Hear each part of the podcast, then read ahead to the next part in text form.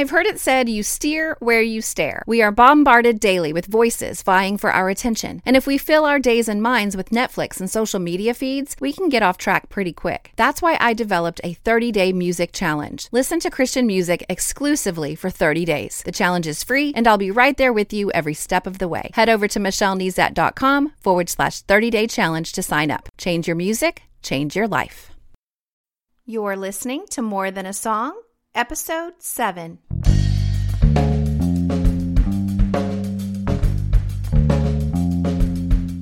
Hello, and welcome to this episode of More Than a Song. My name is Michelle Nezat, and this is the podcast dedicated to helping you discover the truth of Scripture hidden in today's popular Christian music. My goal is to teach you to connect portions of God's Word with the songs you're singing along with on the radio, to help you meditate on truths that will transform your way of thinking and ultimately your life. This week, we will look at the compelling song by Matthew West, Do Something. Our verse this week is not directly referenced in this song, but I wasn't surprised when it was the first verse that jumped to my mind because it's in the book of James. I want to take a moment to remind you what my goal is for you each week as you listen to this podcast. Whether it is the first time listening or you've heard some or all of the seven episodes so far, my goal is to help you connect God's Word with the songs you're singing along with on the radio. But my ultimate goal is through this connection that you will spend time there in God's Word. I don't want this podcast to be another devotion style solution in your week. And what I'm talking about there is when you read a devotion, it has a quick verse, maybe a story, and slam bam, thank you, ma'am, you're done, and you've got a moment uh, of reflection. And I'm not trying to discount those moments of reflection, but you need to spend more time in God's Word. So, although the podcast can act like a moment, 20 minutes or so, where you're thinking about this verse and learning a little bit more about the context around it, I want that to be the catalyst that takes you to that place in Scripture or other places in Scripture that I mention, and that you, as you dive into God's Word, that you'll be challenged by what you see there. And I want to think that while we're challenged, that we'll be reminded of the life transformation that God has for us every time we hear the song that we're highlighting a verse. But most of all, I hope it's going to be a jumping off point for you to spend time in God's Word and give Him the best opportunity to change the way you think because of an investment of time and focus and energy. Although I, I want to point you to Scripture and I hope that everything that I'm saying is true, the Holy Spirit does a better job than I do by speaking directly to your heart and to your soul when you spend time in His Word. And so I don't want this to be just another nice message you hear during the week. I want it to be the catalyst to get you into God's Word. So Let's jump into God's Word right now and use Matthew West's song, Do Something, to help us get there.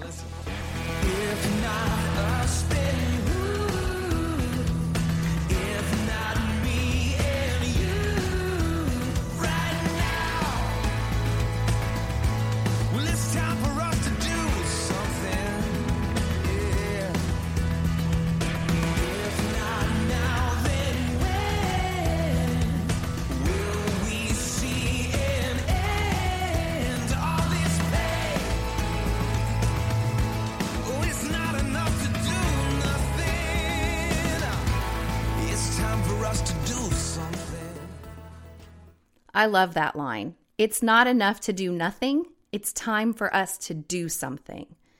So, our memory verse today says, Faith by itself, if it is not accompanied by action, is dead. And that comes from James chapter 2 verse 17.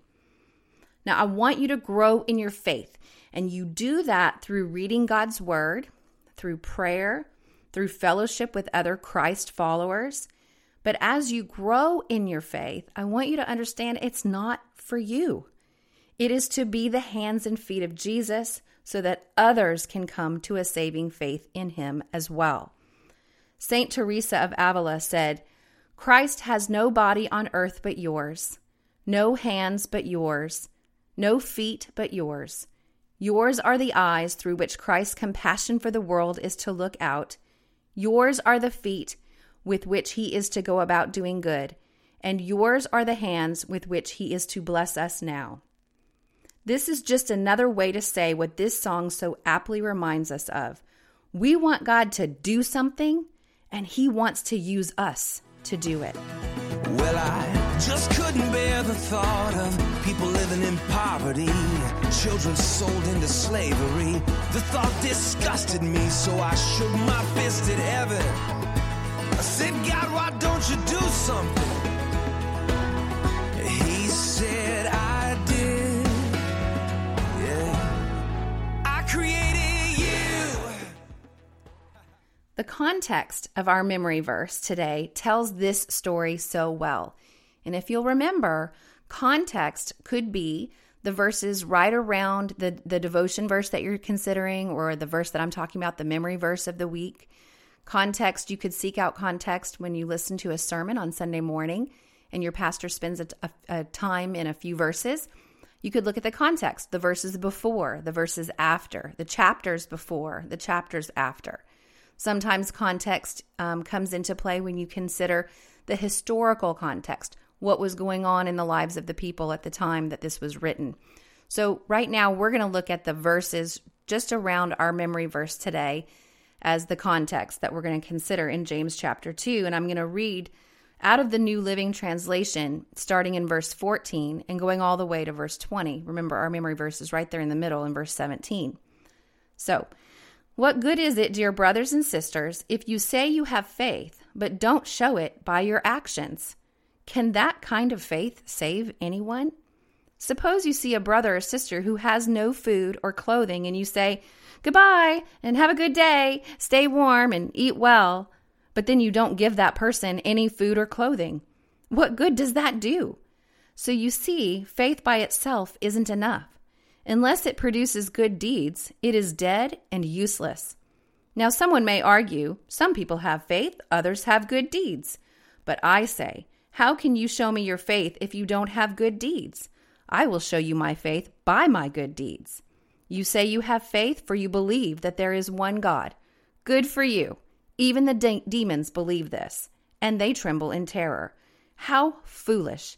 Can't you see that faith without good deeds is useless? So, what is faith? So, we're talking about uh, faith being dead or useless if it is not accompanied by action or good deeds. So, Hebrews defines faith like this now, faith is the confidence in what we hope for and assurance about what we do not see. So, faith in Christ as our Savior is the confidence that what we hope for, eternal salvation, is found in Christ, and the assurance, other versions say the conviction, that even though we don't see it now, it has come to pass. So, Ephesians teaches us that we are saved through faith.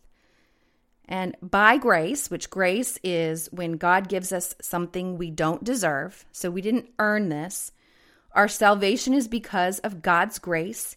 He is giving us salvation, even though we didn't do anything to deserve it. In fact, we can't do anything to deserve it, but we receive it through our faith. In our good deeds?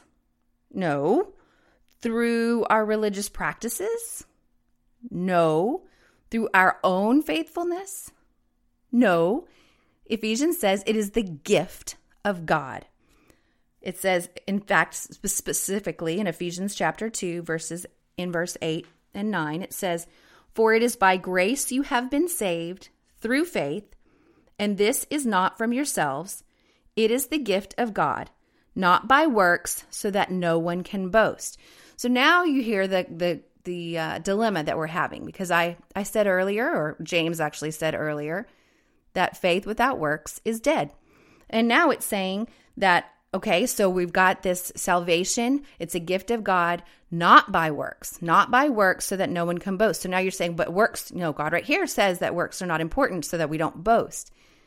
But it goes on to say in uh, verse 10, for we are God's handiwork created in Christ Jesus to do good works, which God prepared in advance for us to do. Interesting. Just another confirmation that because we are believers, it's time for us to do something. In the backstory of our song, Matthew West talks about meeting Andrea. And she was a former University of Colorado student who had chosen to spend a semester abroad learning microfinancing in Uganda. And he tells this story on his own website and also in a new release Tuesday article. And I will link to both of those resources in the show notes. But he talks about the fact that while she was in Uganda, she, she came upon an orphanage that was in critical condition. And the children were being badly neglected and they were being abused.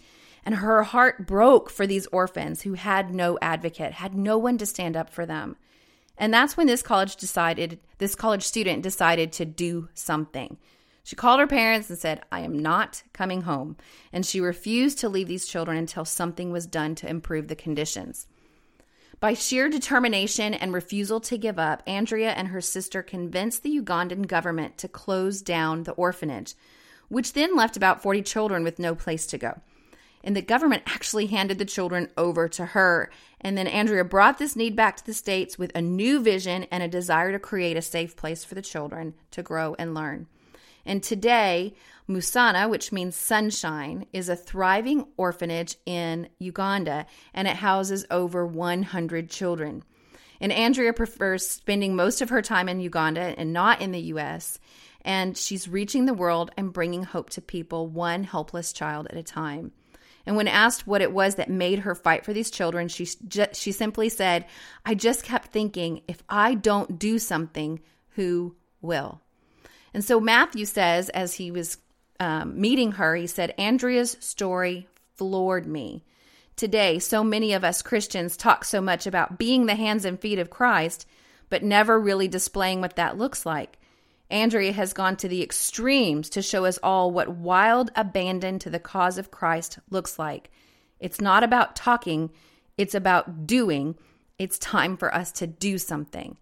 So, Matthew, in his talent, did something. He wrote a song about it that really um, is resonating in the hearts of many, many people all over, which is why I think it's at the top of the charts and why you're probably pretty familiar with it as well.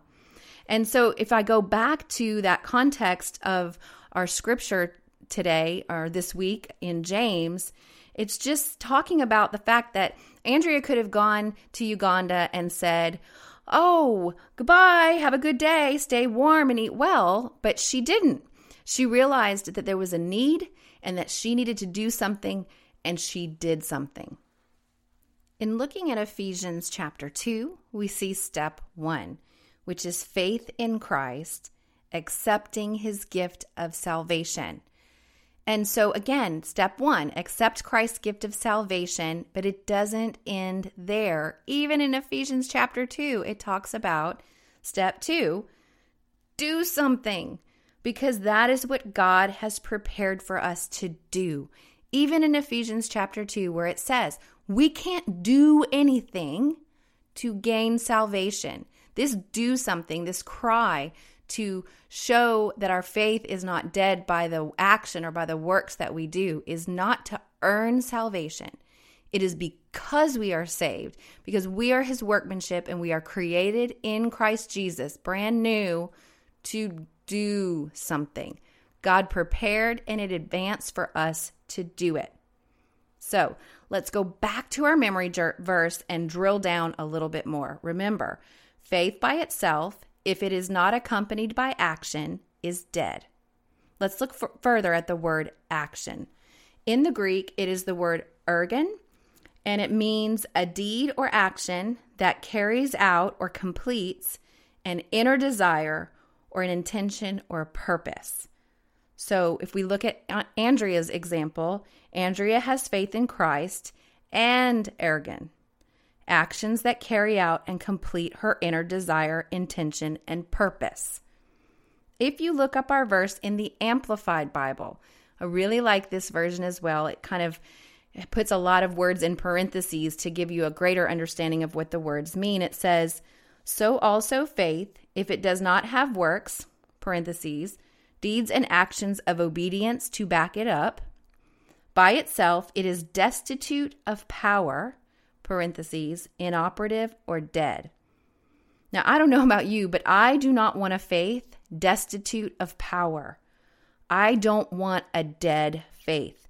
I want a vibrant, obedient faith that accomplishes the purposes of the Creator whom my faith is in. But that leads me to my next thought. So, what is it that God has for me? And I spoke recently with someone that I love a few weeks ago, and she admitted that she doesn't have a passion for anything. Well,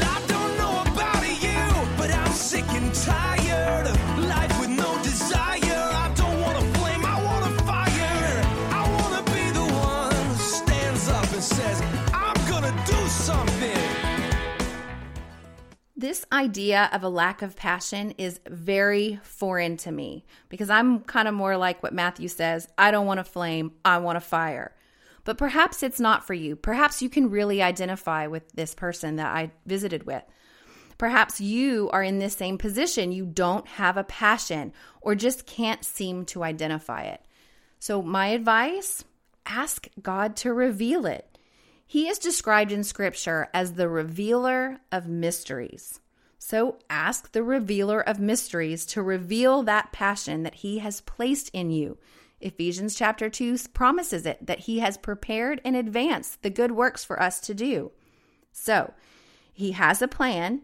Ask him what it is. You know, we don't all have to go to Africa to do something. God can reveal why he has you where he has you right now in your current community, in your current family, in your current position, in your current job, in your current relationships. He can reveal to you what He has planned for you in those moments. Now, sometimes I think we try to complicate it. I was reading in Ezekiel this week and I was struck by these verses in chapter 18. And it says, Suppose a certain man is righteous and does what is just and right. He does not feast in the mountains before Israel's idols or worship them. He does not commit adultery. He is a merciful creditor, not keeping the items given as security by poor debtors. He does not rob the poor, but instead gives food to the hungry and provides clothes for the needy.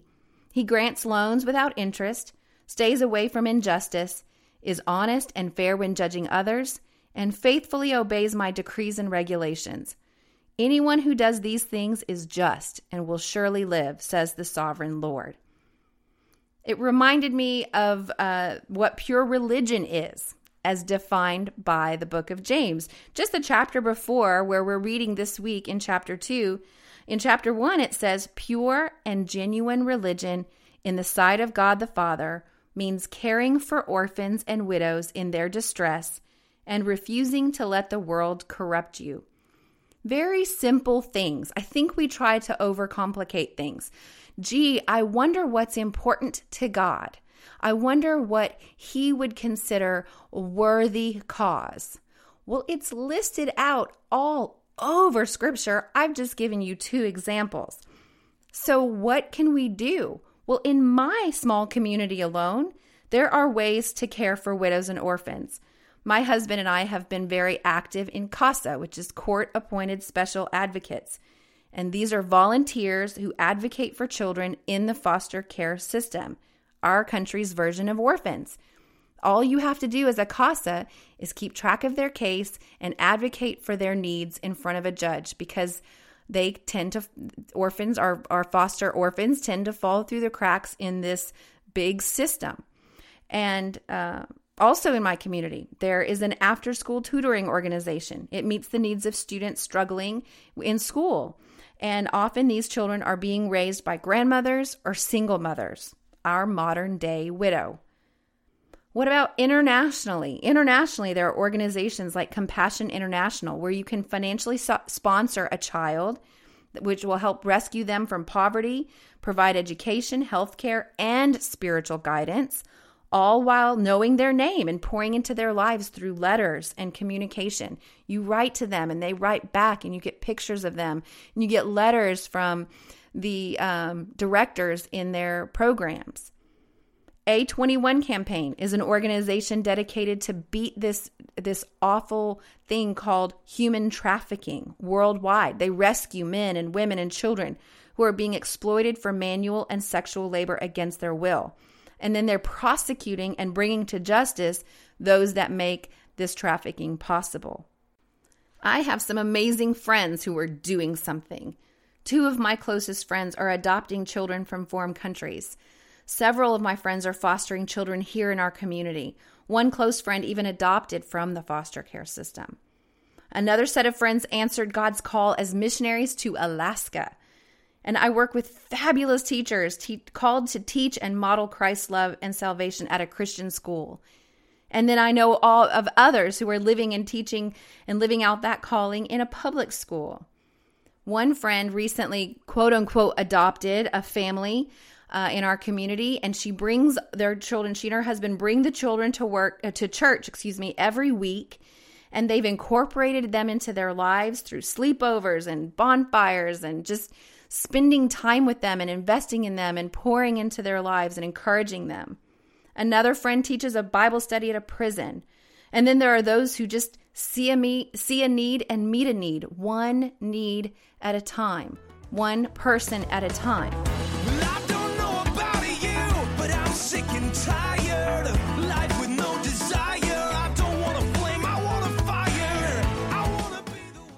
So, what are you supposed to do?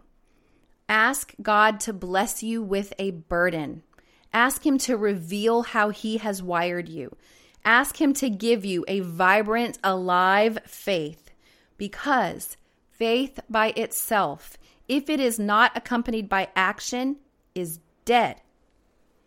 Helen Keller said, I am only one, but still I am one. I cannot do everything, but still I can do something. And because I cannot do everything, I will not refuse to do the something that I can do. Now, I have a final thought to a few of you listening this week. When I make my next point, you will know that this is for you. The call here is to do something, not everything.